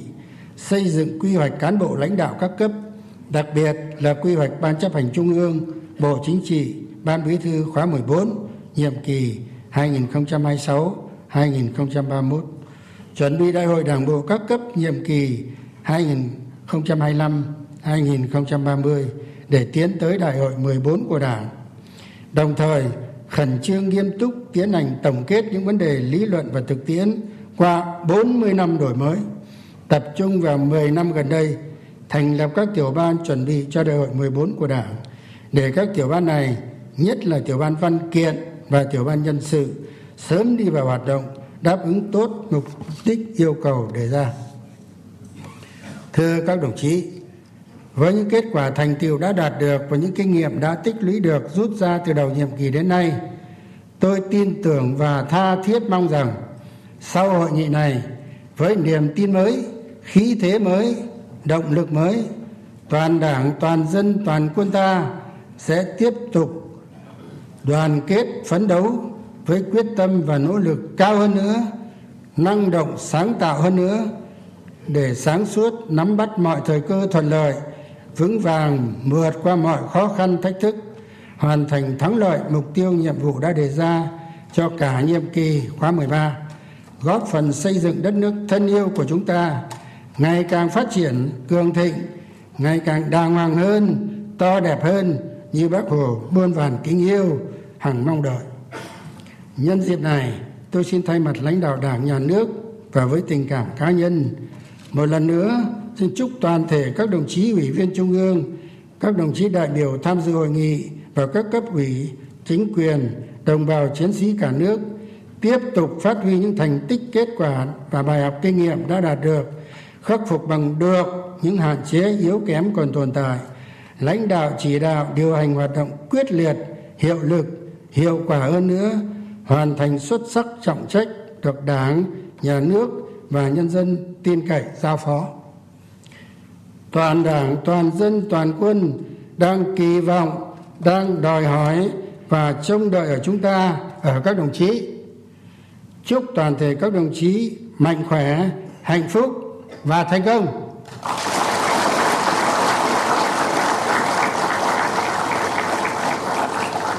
Xin trân trọng cảm ơn Trung ương. Quý vị và các bạn vừa nghe toàn văn bài phát biểu của Tổng Bí thư Nguyễn Phú Trọng bế mạc hội nghị giữa nhiệm kỳ Ban Chấp hành Trung ương Đảng khóa mười ba. Sau đây là thông cáo báo chí về ngày làm việc thứ ba và bế mạc hội nghị giữa nhiệm kỳ Ban Chấp hành Trung ương Đảng khóa mười ba. Đồng chí Võ Văn Thưởng, Ủy viên Bộ Chính trị, Chủ tịch nước, thay mặt Bộ Chính trị điều hành hội nghị. Đồng chí Trương Thị Mai, Ủy viên Bộ Chính trị, Thường trực Ban Bí thư, Trưởng Ban Tổ chức Trung ương, trình bày báo cáo tiếp thu giải trình các vấn đề Trung ương thảo luận về báo cáo kiểm điểm sự lãnh đạo chỉ đạo của Bộ Chính trị, Ban Bí thư giữa nhiệm kỳ và một số nhiệm vụ trọng tâm đến hết nhiệm kỳ Đại hội mười ba của Đảng. Báo cáo kiểm điểm cá nhân của các đồng chí Ủy viên Bộ Chính trị, Ban Bí thư khóa mười ba. Trình bày tờ trình của Bộ Chính trị về việc lấy phiếu tín nhiệm của Ban Chấp hành Trung ương Đảng đối với các đồng chí Ủy viên Bộ Chính trị, Ban Bí thư khóa mười ba. Ban Chấp hành Trung ương Đảng thảo luận và bỏ phiếu tín nhiệm đối với các đồng chí Ủy viên Bộ Chính trị, Ban Bí thư khóa mười ba. Đồng chí Vương Đình Huệ, Ủy viên Bộ Chính trị, Chủ tịch Quốc hội, thay mặt Bộ Chính trị điều hành phần chất vấn, trả lời chất vấn và bế mạc hội nghị. Đồng chí Trương Thị Mai, Ủy viên Bộ Chính trị, Thường trực Ban Bí thư, Trưởng Ban Tổ chức Trung ương, trình bày dự thảo nghị quyết hội nghị giữa nhiệm kỳ khóa mười ba. Ban Chấp hành Trung ương Đảng thông qua nghị quyết hội nghị giữa nhiệm kỳ Ban Chấp hành Trung ương Đảng khóa mười ba. Đồng chí Nguyễn Phú Trọng, Tổng Bí thư, phát biểu tổng kết và bế mạc hội nghị. Tiếp theo là thông báo về hội nghị giữa nhiệm kỳ Ban Chấp hành Trung ương Đảng khóa mười ba. Thực hiện chương trình làm việc toàn khóa từ ngày mười lăm tháng năm năm hai nghìn không trăm hai mươi ba đến mười bảy tháng năm năm hai nghìn không trăm hai mươi ba tại thủ đô Hà Nội, Ban Chấp hành Trung ương Đảng khóa mười ba họp hội nghị giữa nhiệm kỳ để thảo luận, cho ý kiến về các nội dung: báo cáo kiểm điểm sự lãnh đạo chỉ đạo của Bộ Chính trị, Ban Bí thư giữa nhiệm kỳ và một số nhiệm vụ trọng tâm đến hết nhiệm kỳ Đại hội mười ba của Đảng. Lấy phiếu tín nhiệm của Ban Chấp hành Trung ương Đảng đối với các đồng chí Ủy viên Bộ Chính trị, Ủy viên Ban Bí thư khóa mười ba và một số vấn đề quan trọng khác. Đồng chí Tổng Bí thư Nguyễn Phú Trọng chủ trì và có các bài phát biểu quan trọng khai mạc, bế mạc hội nghị. một. Ban Chấp hành Trung ương Đảng xác định hội nghị giữa nhiệm kỳ có ý nghĩa rất quan trọng đối với việc hoàn thành thắng lợi nghị quyết Đại hội mười ba của Đảng, là dịp để đánh giá khách quan toàn diện những kết quả thành tựu đã đạt được từ đầu nhiệm kỳ đến nay, chỉ ra những hạn chế, yếu kém tồn tại, nguyên nhân và bài học kinh nghiệm, dự báo bối cảnh tình hình mới với những thời cơ thuận lợi và khó khăn thách thức đan xen, để từ đó đề ra những chủ trương quyết sách lớn cần phải tập trung lãnh đạo chỉ đạo thực hiện trong nửa cuối của nhiệm kỳ khóa mười ba, góp phần thực hiện thắng lợi nghị quyết Đại hội đại biểu toàn quốc lần thứ mười ba của Đảng. hai. Về báo cáo kiểm điểm sự lãnh đạo chỉ đạo của Bộ Chính trị, Ban Bí thư giữa nhiệm kỳ và một số nhiệm vụ trọng tâm đến hết nhiệm kỳ Đại hội mười ba của Đảng. Ban Chấp hành Trung ương Đảng đánh giá cao sự chuẩn bị và nhất trí cao với các nội dung nêu trong báo cáo kiểm điểm sự lãnh đạo chỉ đạo của Bộ Chính trị, Ban Bí thư từ sau Đại hội mười ba của Đảng đến nay, cho rằng việc kiểm điểm của tập thể và cá nhân Bộ Chính trị, Ban Bí thư đã được chuẩn bị rất nghiêm túc, chu đáo, bài bản, cầu thị và có tính tự phê bình sâu sắc. Các đồng chí Ủy viên Ban Chấp hành Trung ương Đảng đã nêu cao tinh thần trách nhiệm, thẳng thắn, dân chủ, khách quan, chân tình, tâm huyết, thể hiện rõ chính kiến trong việc thảo luận, cho ý kiến và các nội dung trong báo cáo kiểm điểm sự lãnh đạo chỉ đạo của Bộ Chính trị, Ban Bí thư giữa nhiệm kỳ và một số nhiệm vụ trọng tâm đến hết nhiệm kỳ Đại hội mười ba của Đảng. Các nội dung thảo luận tập trung gắn chặt công tác kiểm điểm sự lãnh đạo chỉ đạo của Bộ Chính trị, Ban Bí thư với đánh giá việc triển khai thực hiện nghị quyết Đại hội mười ba của Đảng trong bối cảnh tình hình trong nước và thế giới có nhiều diễn biến nhanh chóng, bất thường và khó khăn phức tạp so với dự báo cũng như so với cùng thời điểm các nhiệm kỳ trước. Ban Chấp hành Trung ương Đảng tập trung phân tích, làm rõ, nêu bật những kết quả quan trọng, khá toàn diện trên các lĩnh vực kinh tế xã hội, quốc phòng, an ninh, đối ngoại, xây dựng nhà nước pháp quyền xã hội chủ nghĩa Việt Nam, và khối đại đoàn kết toàn dân tộc, đấu tranh phòng chống tham nhũng tiêu cực, xây dựng chỉnh đốn Đảng. Những kết quả và thành tựu đã đạt được trong thời gian qua thể hiện sự lãnh đạo chỉ đạo vững vàng, sáng suốt của Ban Chấp hành Trung ương Đảng, Bộ Chính trị, Ban Bí thư và các cấp ủy, tổ chức Đảng trong việc triển khai thực hiện nghị quyết Đại hội mười ba của Đảng, là sản phẩm kết tinh sự sáng tạo của cả quá trình nỗ lực phấn đấu bền bỉ, liên tục qua nhiều nhiệm kỳ của toàn Đảng, toàn dân và toàn quân ta. Ban Chấp hành Trung ương Đảng cũng thẳng thắn chỉ ra những hạn chế yếu kém, phân tích nguyên nhân và rút ra năm bài học kinh nghiệm về việc đổi mới phương thức lãnh đạo và phong cách, lề lối làm việc. Trên cơ sở phân tích dự báo về bối cảnh tình hình mới, Ban Chấp hành Trung ương Đảng yêu cầu chỉ đạo tập trung, ưu tiên triển khai thực hiện năm nhiệm vụ trọng tâm trong nửa cuối của nhiệm kỳ khóa mười ba. Phát triển kinh tế, phát triển văn hóa xã hội, tăng cường quốc phòng an ninh, tổ chức thật tốt các hoạt động đối ngoại, đẩy mạnh và làm tốt hơn nữa công tác xây dựng chỉnh đốn Đảng và hệ thống chính trị, tập trung chuẩn bị Đại hội Đảng bộ các cấp nhiệm kỳ hai nghìn không trăm hai mươi lăm đến hai nghìn không trăm ba mươi, tiến tới Đại hội mười bốn của Đảng. ba. Về việc lấy phiếu tín nhiệm của Ban Chấp hành Trung ương Đảng đối với các đồng chí Ủy viên Bộ Chính trị, Ủy viên Ban Bí thư khóa mười ba. Ban Chấp hành Trung ương Đảng thống nhất nhận định việc tổ chức lấy phiếu tín nhiệm của Ban Chấp hành Trung ương Đảng đối với các đồng chí Ủy viên Bộ Chính trị, Ủy viên Ban Bí thư là một trong những nội dung đổi mới rất quan trọng trong công tác cán bộ của Đảng. Qua đó giúp các đồng chí được lấy phiếu tự nhìn nhận lại mình để điều chỉnh, tiếp tục phấn đấu, tu dưỡng, rèn luyện, không ngừng nâng cao trách nhiệm, nêu gương, trình độ, năng lực công tác, bản lĩnh chính trị, phẩm chất đạo đức, đáp ứng yêu cầu nhiệm vụ được giao. Đồng thời giúp Bộ Chính trị có thêm thông tin để đánh giá, bố trí, sử dụng cán bộ, góp phần xây dựng đội ngũ cán bộ cấp cao của Đảng và Nhà nước ngày càng vững mạnh, đáp ứng yêu cầu xây dựng và bảo vệ Tổ quốc trong tình hình mới. Qua đó củng cố, tăng cường niềm tin của cán bộ đảng viên và nhân dân đối với Đảng. Xuất phát từ ý nghĩa tầm quan trọng của vấn đề trên, các đồng chí trong Ban Chấp hành Trung ương Đảng đã phát huy tinh thần trách nhiệm, nghiêm túc, dân chủ, khách quan, công tâm, nghiên cứu kỹ lưỡng báo cáo, kiểm điểm cá nhân của từng đồng chí Ủy viên Bộ Chính trị, Ủy viên Ban Bí thư. Căn cứ từ thực tế quan hệ công tác đã thể hiện rõ chính kiến về mức độ tín nhiệm đối với các đồng chí Ủy viên Bộ Chính trị, Ủy viên Ban Bí thư khóa mười ba của Đảng. bốn. Ban Chấp hành Trung ương Đảng quyết định thi hành kỷ luật khai trừ ra khỏi Đảng đối với đồng chí Nguyễn Văn Vịnh, nguyên Ủy viên Trung ương Đảng, nguyên Bí thư Tỉnh ủy, nguyên Bí thư Ban Cán sự Đảng, nguyên Chủ tịch Ủy ban Nhân dân tỉnh Lào Cai. Biểu quyết thống nhất để đồng chí Nguyễn Phú Cường, Ủy viên Trung ương Đảng, chủ nhiệm Ủy ban Tài chính Ngân sách của Quốc hội, thôi giữ chức Ủy viên Trung ương Đảng khóa mười ba. Cho ý kiến về nhân sự một số cơ quan trung ương để Bộ Chính trị quyết định, giới thiệu Quốc hội khóa mười lăm bầu phê chuẩn theo quy định tại kỳ họp thứ năm. năm. Ban Chấp hành Trung ương Đảng tin tưởng sau hội nghị này, với niềm tin mới, khí thế mới, động lực mới, toàn Đảng, toàn dân và toàn quân ta sẽ tiếp tục đoàn kết phấn đấu với quyết tâm và nỗ lực cao hơn nữa, năng động sáng tạo hơn nữa để sáng suốt nắm bắt mọi thời cơ thuận lợi, vững vàng vượt qua mọi khó khăn thách thức, hoàn thành thắng lợi mục tiêu nhiệm vụ đã đề ra cho cả nhiệm kỳ khóa mười ba. Quý vị và các bạn vừa nghe thông báo hội nghị giữa nhiệm kỳ Ban Chấp hành Trung ương Đảng khóa mười ba. Chương trình thời sự sẽ được tiếp tục với những tin đáng chú ý khác. Chiều nay tại Phủ Chủ tịch, Chủ tịch nước Võ Văn Thưởng đã tiếp ngài Chatamba Enkabazaru, thư ký Hội đồng An ninh Quốc gia Mông Cổ đang có chuyến thăm và làm việc tại nước ta. Phóng viên Vũ Dũng đưa tin. Thư ký Hội đồng An ninh Quốc gia Mông Cổ khẳng định Việt Nam chiếm vị trí rất quan trọng trong chính sách đối ngoại của Mông Cổ tại khu vực Đông Nam Á. Mông Cổ mong muốn nâng cao hơn nữa hiệu quả hợp tác giữa hai nước, nhất là trong lĩnh vực giao thông vận tải, đường sắt, hàng không. Trong bối cảnh tình hình khu vực và thế giới diễn biến phức tạp, Mông Cổ mong muốn hợp tác chặt chẽ với Việt Nam trong lĩnh vực đảm bảo an ninh vì cuộc sống bình yên của người dân. Để tăng cường quan hệ hai nước trong thời gian tới, Chủ tịch nước Võ Văn Thưởng đề nghị hai nước đẩy mạnh các hoạt động trao đổi đoàn, tiếp xúc cấp cao và các cấp bằng nhiều hình thức linh hoạt song phương và đa phương, tăng cường giao lưu nhân dân. Việt Nam mong muốn đón Tổng thống Mông Cổ sớm sang thăm Việt Nam. Chủ tịch nước hoan nghênh hợp tác giữa Hội đồng An ninh Quốc gia Mông Cổ với Bộ Công an Việt Nam. Cảm ơn Mông Cổ đã hỗ trợ Bộ Công an Việt Nam thiết lập đội cảnh sát kỵ binh được nhân dân đánh giá cao. Việt Nam cũng đề nghị Mông Cổ ủng hộ hơn nữa những nỗ lực của a sê an và Việt Nam về duy trì hòa bình, ổn định, hợp tác và phát triển, tự do, an toàn hàng hải, hàng không trên Biển Đông. Việt Nam hoan nghênh Mông Cổ mở rộng quan hệ hợp tác với các quốc gia trong khu vực, sẵn sàng là cầu nối hỗ trợ Mông Cổ mở rộng và tăng cường quan hệ với a sê an vì hòa bình và thịnh vượng trong khu vực và trên thế giới. Chiều nay tại Hà Nội, Bộ Khoa học và Công nghệ tổ chức lễ chào mừng Ngày Khoa học Công nghệ Việt Nam mười tám tháng năm với chủ đề Khoa học Công nghệ và đổi mới sáng tạo, động lực phát triển bền vững. Thủ tướng Phạm Minh Chính đã tới dự và phát biểu tại hội nghị. Phản ánh của phóng viên Vũ Khuyên.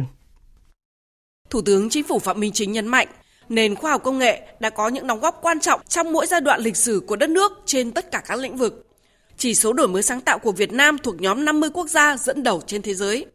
Biểu dương và nhiệt liệt chúc mừng các nhà khoa học Việt Nam ở trong nước và nước ngoài đã cống hiến thầm lặng và lao động quên mình cho đất nước trong suốt những năm qua. Thủ tướng cũng chỉ rõ những tồn tại hạn chế cần khắc phục như khoa học công nghệ và đổi mới sáng tạo phát triển chưa tương xứng với tiềm năng và vị trí quốc sách hàng đầu, chưa thực sự trở thành động lực để thúc đẩy phát triển. Chúng ta cần nuôi dưỡng, phát huy mạnh mẽ hơn nữa tinh thần khoa học công nghệ, đổi mới sáng tạo. Chúng ta cần có một đội ngũ thầy cô giỏi, có tinh thần và nhiệt huyết nghiên cứu. Cần có đội ngũ nhà khoa học giỏi làm việc trong các viện nghiên cứu, trường đại học, các cơ sở sản xuất. Chúng ta cần các kỹ sư, nhà công nghệ giỏi trong doanh nghiệp, các nhà quản lý khoa học giỏi để hoạch định các chính sách thúc đẩy phát triển khoa học công nghệ và đổi mới sáng tạo. Và chúng ta cần phát huy hiệu quả nguồn lực các nhà khoa học người Việt Nam ở trong nước và người Việt Nam nước ngoài. Và chúng ta cần có các nhà khoa học, quản lý, có tư duy đổi mới, có tầm nhìn chiến lược và có cái hành động quyết liệt, có cái sự nỗ lực lớn, quyết tâm cao, định hướng có trọng tâm trọng điểm để phát huy tối đa cái nguồn lực, cái tiềm năng khác biệt, cơ hội nổi trội, lợi thế cạnh tranh của đất nước ta để chúng ta phát triển. Thủ tướng mong muốn các chuyên gia, các nhà khoa học luôn giữ trong mình ngọn lửa nhiệt huyết say mê, dấn thân vì khoa học, để niềm đam mê này tiếp tục được trao truyền, lan tỏa sang các thế hệ hôm nay và mai sau. Đồng thời, Thủ tướng cũng kêu gọi các doanh nghiệp quan tâm hơn nữa, đẩy mạnh đầu tư toàn diện cho phát triển khoa học công nghệ, nhất là các lĩnh vực mới, phục vụ phát triển xanh, bền vững, thân thiện với môi trường. Tôi tin tưởng rằng với ý chí, quyết tâm và sự nỗ lực của mình, ngành khoa học và công nghệ sẽ vượt qua khó khăn thách thức, phát huy truyền thống tốt đẹp và những kết quả đạt được trong những năm qua để có những đóng góp ngày càng quan trọng, thiết thực, hiệu quả hơn, góp phần hiện thực hóa khát vọng xây dựng đất nước Việt Nam hùng cường, thịnh vượng, mang lại ấm no hạnh phúc cho nhân dân. Xin gửi lời chào mừng tốt đẹp và tri ân sâu sắc những cống hiến của các nhà khoa học, cán bộ quản lý khoa học qua các thời kỳ trong sự nghiệp xây dựng và bảo vệ đất nước của chúng ta. Chúc toàn thể các nhà khoa học, các đồng chí, quý vị đại biểu khách quý sức khỏe, hạnh phúc và thành công.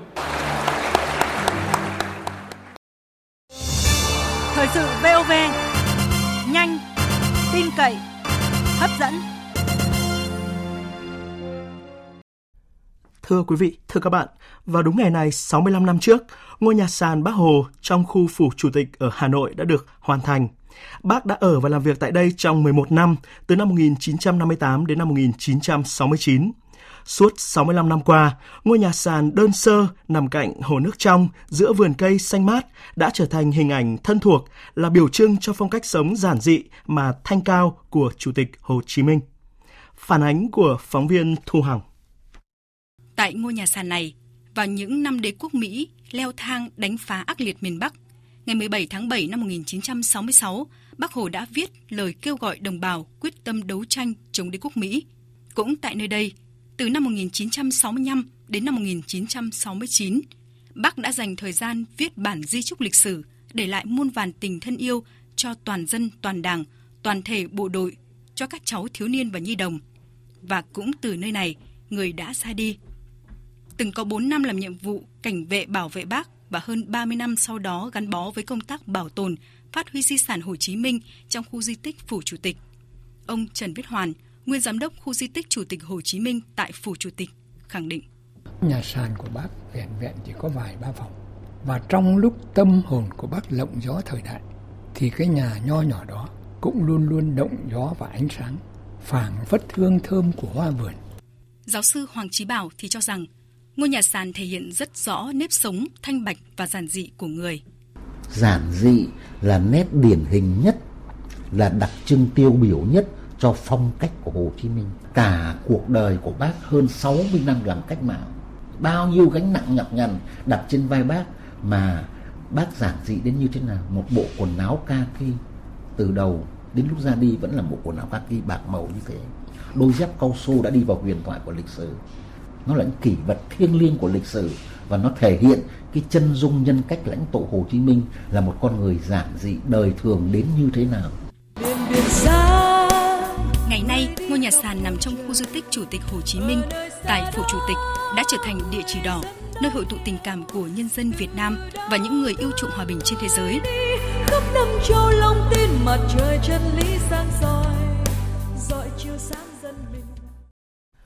Hôm nay, Bộ Thông tin và Truyền thông phối hợp với Bộ Văn hóa, Thể thao và Du lịch và Khu di tích Chủ tịch Hồ Chí Minh đã tổ chức phát hành bộ tem bưu chính Nhà sàn Bác Hồ trong khu Phủ Chủ tịch. Dịp này thì hơn hai trăm lệnh, sắc lệnh cùng với nhiều hình ảnh, tư liệu minh họa về Chủ tịch Hồ Chí Minh trong giai đoạn từ năm một nghìn chín trăm bốn mươi lăm đến năm một nghìn chín trăm sáu mươi chín cũng được triển lãm tại Phủ Chủ tịch. Chuyển sang các tin đáng chú ý khác. Sau chỉ đạo của Bí thư Thành ủy Hà Nội về việc phân cấp cho các quận huyện đề xuất những tuyến phố phù hợp có thể cho thuê vỉa hè kinh doanh, các quận huyện đã có rà soát và đề xuất ban đầu. Phóng viên Huy Nam thông tin.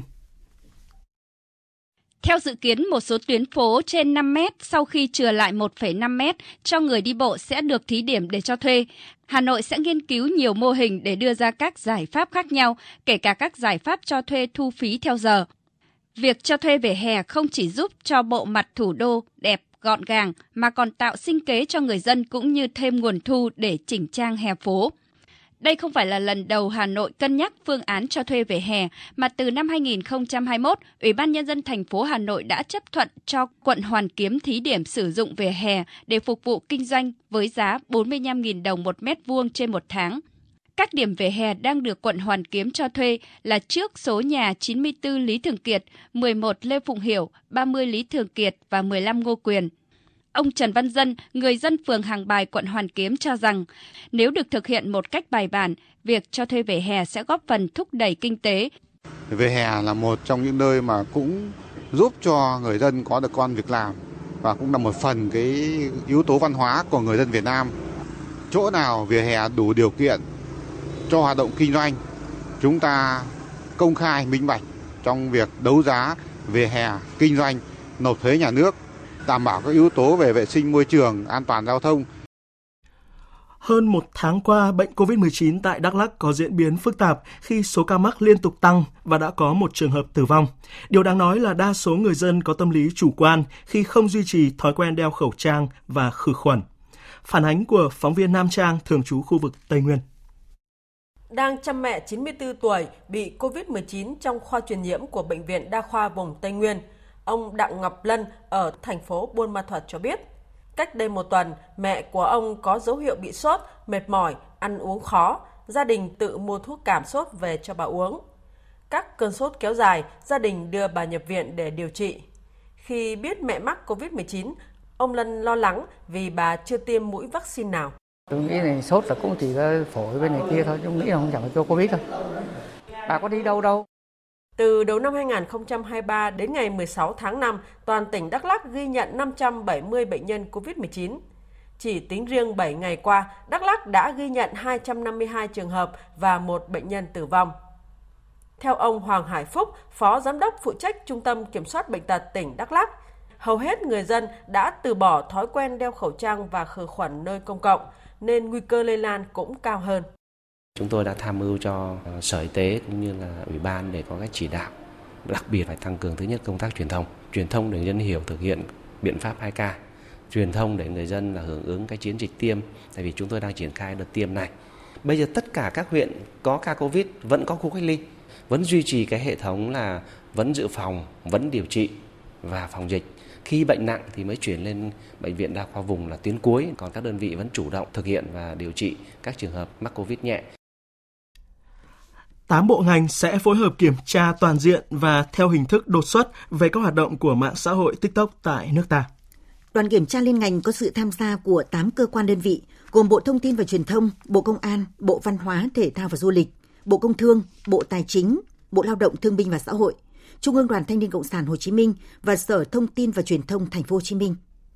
Theo Cục Phát thanh Truyền hình và Thông tin điện tử Bộ Thông tin và Truyền thông, những sai phạm của TikTok tại Việt Nam thời gian qua để lại hệ lụy nghiêm trọng như tạo môi trường thuận lợi cho tin giả phát tán, gây thiệt hại về kinh tế và bất ổn xã hội. TikTok đang khuyến khích giới trẻ bắt chước, học theo những trào lưu xấu, phản cảm, gây lệch lạc nhận thức, lối sống, làm băng hoại giá trị văn hóa của dân tộc, khuyến khích tạo thuận lợi cho hoạt động kinh doanh bất hợp pháp, tràn lan các nội dung vi phạm bản quyền. Với việc kiểm tra toàn diện, Bộ Thông tin và Truyền thông sẽ triển khai đồng bộ các giải pháp về pháp lý, kinh tế, kỹ thuật, ngoại giao, truyền thông để yêu cầu các nền tảng xuyên biên giới như TikTok tuân thủ pháp luật của Việt Nam. Sau một tuần xét xử và nghị án, chiều nay Tòa án Nhân dân thành phố Hà Nội đã tuyên án phạt mười hai bị cáo, nguyên là cán bộ lãnh đạo của tỉnh Bình Thuận trong vụ án vi phạm quy định về quản lý, sử dụng tài sản nhà nước gây thất thoát lãng phí xảy ra tại tỉnh Bình Thuận. Tòa đã tuyên phạt cựu Chủ tịch Ủy ban Nhân dân tỉnh Bình Thuận Nguyễn Ngọc Hai năm năm tù về tội vi phạm quy định về quản lý, sử dụng tài sản nhà nước gây thất thoát lãng phí theo Bộ Luật Hình sự. Bị cáo Nguyễn Ngọc Hai với vai trò là Chủ tịch Ủy ban Nhân dân tỉnh Bình Thuận, chịu trách nhiệm quản lý nhà nước về đất đai trên địa bàn tỉnh Bình Thuận. Bị cáo Hai biết rõ quy định của pháp luật về căn cứ, thời điểm tính tiền sử dụng đất, tiền thuê đất. Mặc dù vậy, bị cáo vẫn ban hành chủ trương giao ba lô đất mười tám, mười chín, hai mươi thuộc quỹ đất hai bên đường D T bảy không sáu B, thành phố Phan Thiết, tỉnh Bình Thuận cho công ty Tân Việt Phát vào năm hai không một bảy, nhưng áp dụng giá đất được phê duyệt năm hai không một ba, trái quy định pháp luật, gây thiệt hại cho nhà nước hơn bốn mươi lăm tỷ đồng. Tiếp theo, biên tập viên Hiền Lương chuyển đến quý vị và các bạn một số thông tin thời tiết. Thưa quý vị và các bạn, theo Trung tâm Dự báo Khí tượng Thủy văn Quốc gia, sau một ngày nắng nóng, có nơi nắng nóng gay gắt, thì vào chiều tối và đêm nay tại Bắc Bộ có mưa rào và dông. Mưa dông cũng xuất hiện ở khu vực từ Thanh Hóa đến Phú Yên vào chiều tối và đêm nay sau một ngày nắng nóng, có nơi lên tới ba mươi chín độ. Nam Bộ, sau một vài thời điểm trong ngày nắng nóng thì chiều tối cũng sẽ xuất hiện mưa rào và dông rải rác. Đây cũng là kiểu thời tiết đặc trưng của mùa mưa ở Nam Bộ. Ngoài ra, trung tâm cũng đưa ra nhận định xu thế thời tiết đáng chú ý ở một số khu vực từ đêm nay cho đến ngày hai mươi tư tháng năm. Theo đó, thì thời tiết cả ba miền đều thay đổi rõ rệt và nắng nóng gia tăng. Bắc Bộ và khu vực Trung Bộ từ nay đến ngày hai mươi ba tháng năm, nắng nóng diện rộng, có nơi nhiệt độ hơn ba mươi chín độ. Tây Nguyên và Nam Bộ chiều và tối có mưa rào và rải rác có dông, cục bộ có mưa vừa, mưa to. Chuyển sang phần tin thế giới. Nhóm họp lần đầu tiên kể từ năm hai nghìn không trăm lẻ năm, Hội nghị Thượng đỉnh Hội đồng châu Âu với bốn mươi sáu quốc gia thành viên vừa khai mạc tại Iceland đã vắng bóng Nga, một trong những quốc gia có vai trò địa chính trị và kinh tế quan trọng tại khu vực. Tổng hợp của biên tập viên Thu Hoài. Theo Tổng thống Pháp Emmanuel Macron, Hội nghị Thượng đỉnh là cơ hội để gửi thông điệp ủng hộ và đoàn kết đối với Ukraine, một quốc gia thành viên. Trong khi đó, Thủ tướng Anh Rishi Sunak cho biết, nước này muốn xây dựng một liên minh quốc tế để cung cấp cho Ukraine khả năng chiến đấu trên không, từ huấn luyện đến chuyển giao máy bay F mười sáu. Ông đồng thời kêu gọi các nước châu Âu hành động mạnh mẽ nhằm ứng phó với mối đe dọa đối với an ninh và ổn định khu vực. Chúng ta phải rút ra những bài học từ cuộc chiến này bằng cách sẵn sàng đương đầu với các mối đe dọa đối với xã hội của chúng ta trước khi chúng trở nên quá lớn để đối phó, bao gồm hành động về an ninh mạng, trí tuệ nhân tạo, di cư bất hợp pháp. Chúng ta không thể chỉ ngồi nhìn các băng nhóm tội phạm trục lợi trên sự khốn khổ của người dân. Việc các nhà lãnh đạo châu Âu coi Hội đồng châu Âu là một diễn đàn để chỉ trích Nga đã phơi bày một châu Âu bị chia rẽ và phân mảng. Ngay trước thềm hội nghị, Hạ viện Nga hôm qua đã bỏ phiếu nhất trí việc chính thức rút khỏi Hiệp ước Lực lượng Vũ trang Thông thường ở châu Âu. Sau các cuộc đàm phán kéo dài, cả Tổng thống Mỹ Joe Biden và các nghị sĩ Đảng Cộng Hòa đều bày tỏ lạc quan về khả năng đạt được thỏa thuận nâng trần nợ công. Phát biểu với báo chí sau các cuộc thảo luận, Tổng thống Joe Biden cho biết ông cảm thấy tự tin rằng các cuộc đàm phán sẽ tiến triển. Trong khi đó, Chủ tịch Hạ viện Kevin McCarthy thuộc Đảng Cộng Hòa cho biết dù lập trường còn cách xa nhau, nhưng hai bên có thể đạt được một thỏa thuận vào cuối tuần này. Trong một nỗ lực nhằm đạt được thỏa thuận trước ngày mùng một tháng sáu, Tổng thống Joe Biden đã quyết định cắt ngắn chuyến công du châu Á vào cuối tuần này để ưu tiên cho các cuộc đàm phán về trần nợ. Mỹ đã đạt mức trần nợ ba mươi mốt phẩy bốn nghìn tỷ đô la vào tháng một và Bộ Tài chính đã phải cố gắng duy trì các khoản thanh toán kể từ đó. Số liệu do Viện Thống kê và Nghiên cứu Kinh tế Quốc gia Pháp công bố vào sáng nay cho thấy tỷ lệ thất nghiệp trong quý một vừa qua tại quốc gia này ổn định ở mức hơn bảy phần trăm. Đây là tỷ lệ thất nghiệp thấp nhất tại Pháp kể từ năm một nghìn chín trăm tám mươi hai, trừ giai đoạn bất thường do đại dịch cô vít mười chín. Phóng viên Quang Dũng, thường trú tại Pháp, đưa tin. Các số liệu kinh tế này là một tin tích cực đối với chính quyền của Tổng thống Emmanuel Macron trong bối cảnh luật cải cách hưu trí mới ban hành vẫn đang gây ra chia rẽ lớn trong xã hội Pháp, đồng thời khiến mức độ tín nhiệm của người dân Pháp vào chính quyền giảm mạnh. Tuần trước, Tổng thống Macron đã công bố kế hoạch tái công nghiệp hóa nước Pháp khi thông báo một loạt các dự án đầu tư nước ngoài lớn trị giá hàng tỷ euro ở miền Bắc nước này. Tiếp đến, Tổng thống Pháp Emmanuel Macron cũng cho biết sẽ cắt giảm hai tỷ euro thuế thu nhập cho tầng lớp trung lưu Pháp. Và theo dự kiến, Bộ trưởng Kinh tế Pháp Bruno Le Maire cũng sẽ sớm công bố chiến lược công nghiệp xanh của nước Pháp trong tuần này. Việc làm là lĩnh vực ưu tiên. Đây là ưu tiên tối cao trong nhiệm kỳ đầu của Tổng thống Macron và cũng là ưu tiên trong nhiệm kỳ thứ hai. Mục tiêu đặt ra là đến năm hai không hai bảy, nước Pháp đạt được mức độ đầy đủ việc làm cho người dân. Do đó, việc giúp người lao động có mức lương cao hơn, được chia sẻ nhiều giá trị hơn và tiếp tục giảm thuế là ba công cụ mà chúng tôi đang triển khai để giúp người lao động Pháp có cuộc sống tốt đẹp hơn. Ngoại trưởng Ấn Độ Jay Sanka cho rằng Liên minh châu e u cần nhìn lại quy định của khối này trước khi ngăn chặn các sản phẩm xăng dầu sản xuất tại Ấn Độ nhưng có nguồn gốc từ dầu thô nhập khẩu của Nga. Phóng viên Phan Tùng, thường trú tại Ấn Độ, đưa tin. Phát biểu của ông Jaishankar được đưa ra tại Bruxelles, Bỉ, chỉ một ngày sau khi đại diện cấp cao phụ trách chính sách đối ngoại của e u, Josep Borrell tuyên bố khối này phải có hành động ngăn chặn xăng dầu có nguồn gốc từ Nga được tinh chế tại Ấn Độ chảy vào thị trường châu Âu. Trước đó, Ngoại trưởng Ấn Độ Jaishankar từng nhiều lần bảo vệ việc nước này nhập khẩu dầu thô của Nga, đồng thời chỉ trích phương Tây vì gây áp lực buộc New Delhi phải chấm dứt làm ăn buôn bán với Nga vì cuộc xung đột tại Ukraine. Ông Jaishankar đặt ra vấn đề vì sao châu Âu có thể lựa chọn ưu tiên nhu cầu năng lượng của chính mình, trong khi lại yêu cầu Ấn Độ thực hiện điều ngược lại. Tòa phúc thẩm thành phố Paris của Pháp đã giữ nguyên bản án ba năm tù đối với cựu Tổng thống Pháp Nicolas Sarkozy với các tội danh tham nhũng và lạm dụng quyền hạn. Ông Sarkozy chịu án hai năm tù treo và một năm còn lại phải đeo vòng kiểm soát điện tử thay vì ngồi tù. Ông cũng bị cấm giữ chức vụ công trong vòng ba năm. Ông Sarkozy đã phủ nhận mọi hành vi phạm tội. Trong khi đó, giới chức trách Thổ Nhĩ Kỳ hôm nay tuyên bố giá lương thực trên thị trường thế giới sẽ nhanh chóng tăng trở lại nếu sáng kiến ngũ cốc Biển Đen giữa Nga và Ukraine không được gia hạn sau ngày mai. Cho đến thời điểm này, thì Nga vẫn kêu gọi các bên tuân thủ việc thực hiện các điều khoản của sáng kiến ngũ cốc Biển Đen, tạo điều kiện cho các mặt hàng nông sản và phân bón của Nga tiếp cận thị trường thế giới. Việc gia hạn thỏa thuận hay không sẽ phải phụ thuộc vào điều này. Và tiếp theo, mời quý vị và các bạn đến với tiết mục Nhật ký SEA Games.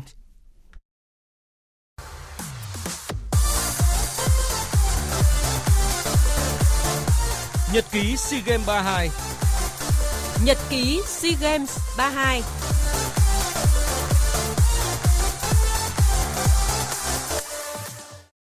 Thưa quý vị và các bạn, ở ngày thi đấu cuối cùng của SEA Games ba mươi hai, kickboxing đã mang đến ký kết ngọt ngào cho thể thao Việt Nam bằng tấm huy chương vàng của võ sĩ Nguyễn Hoàng.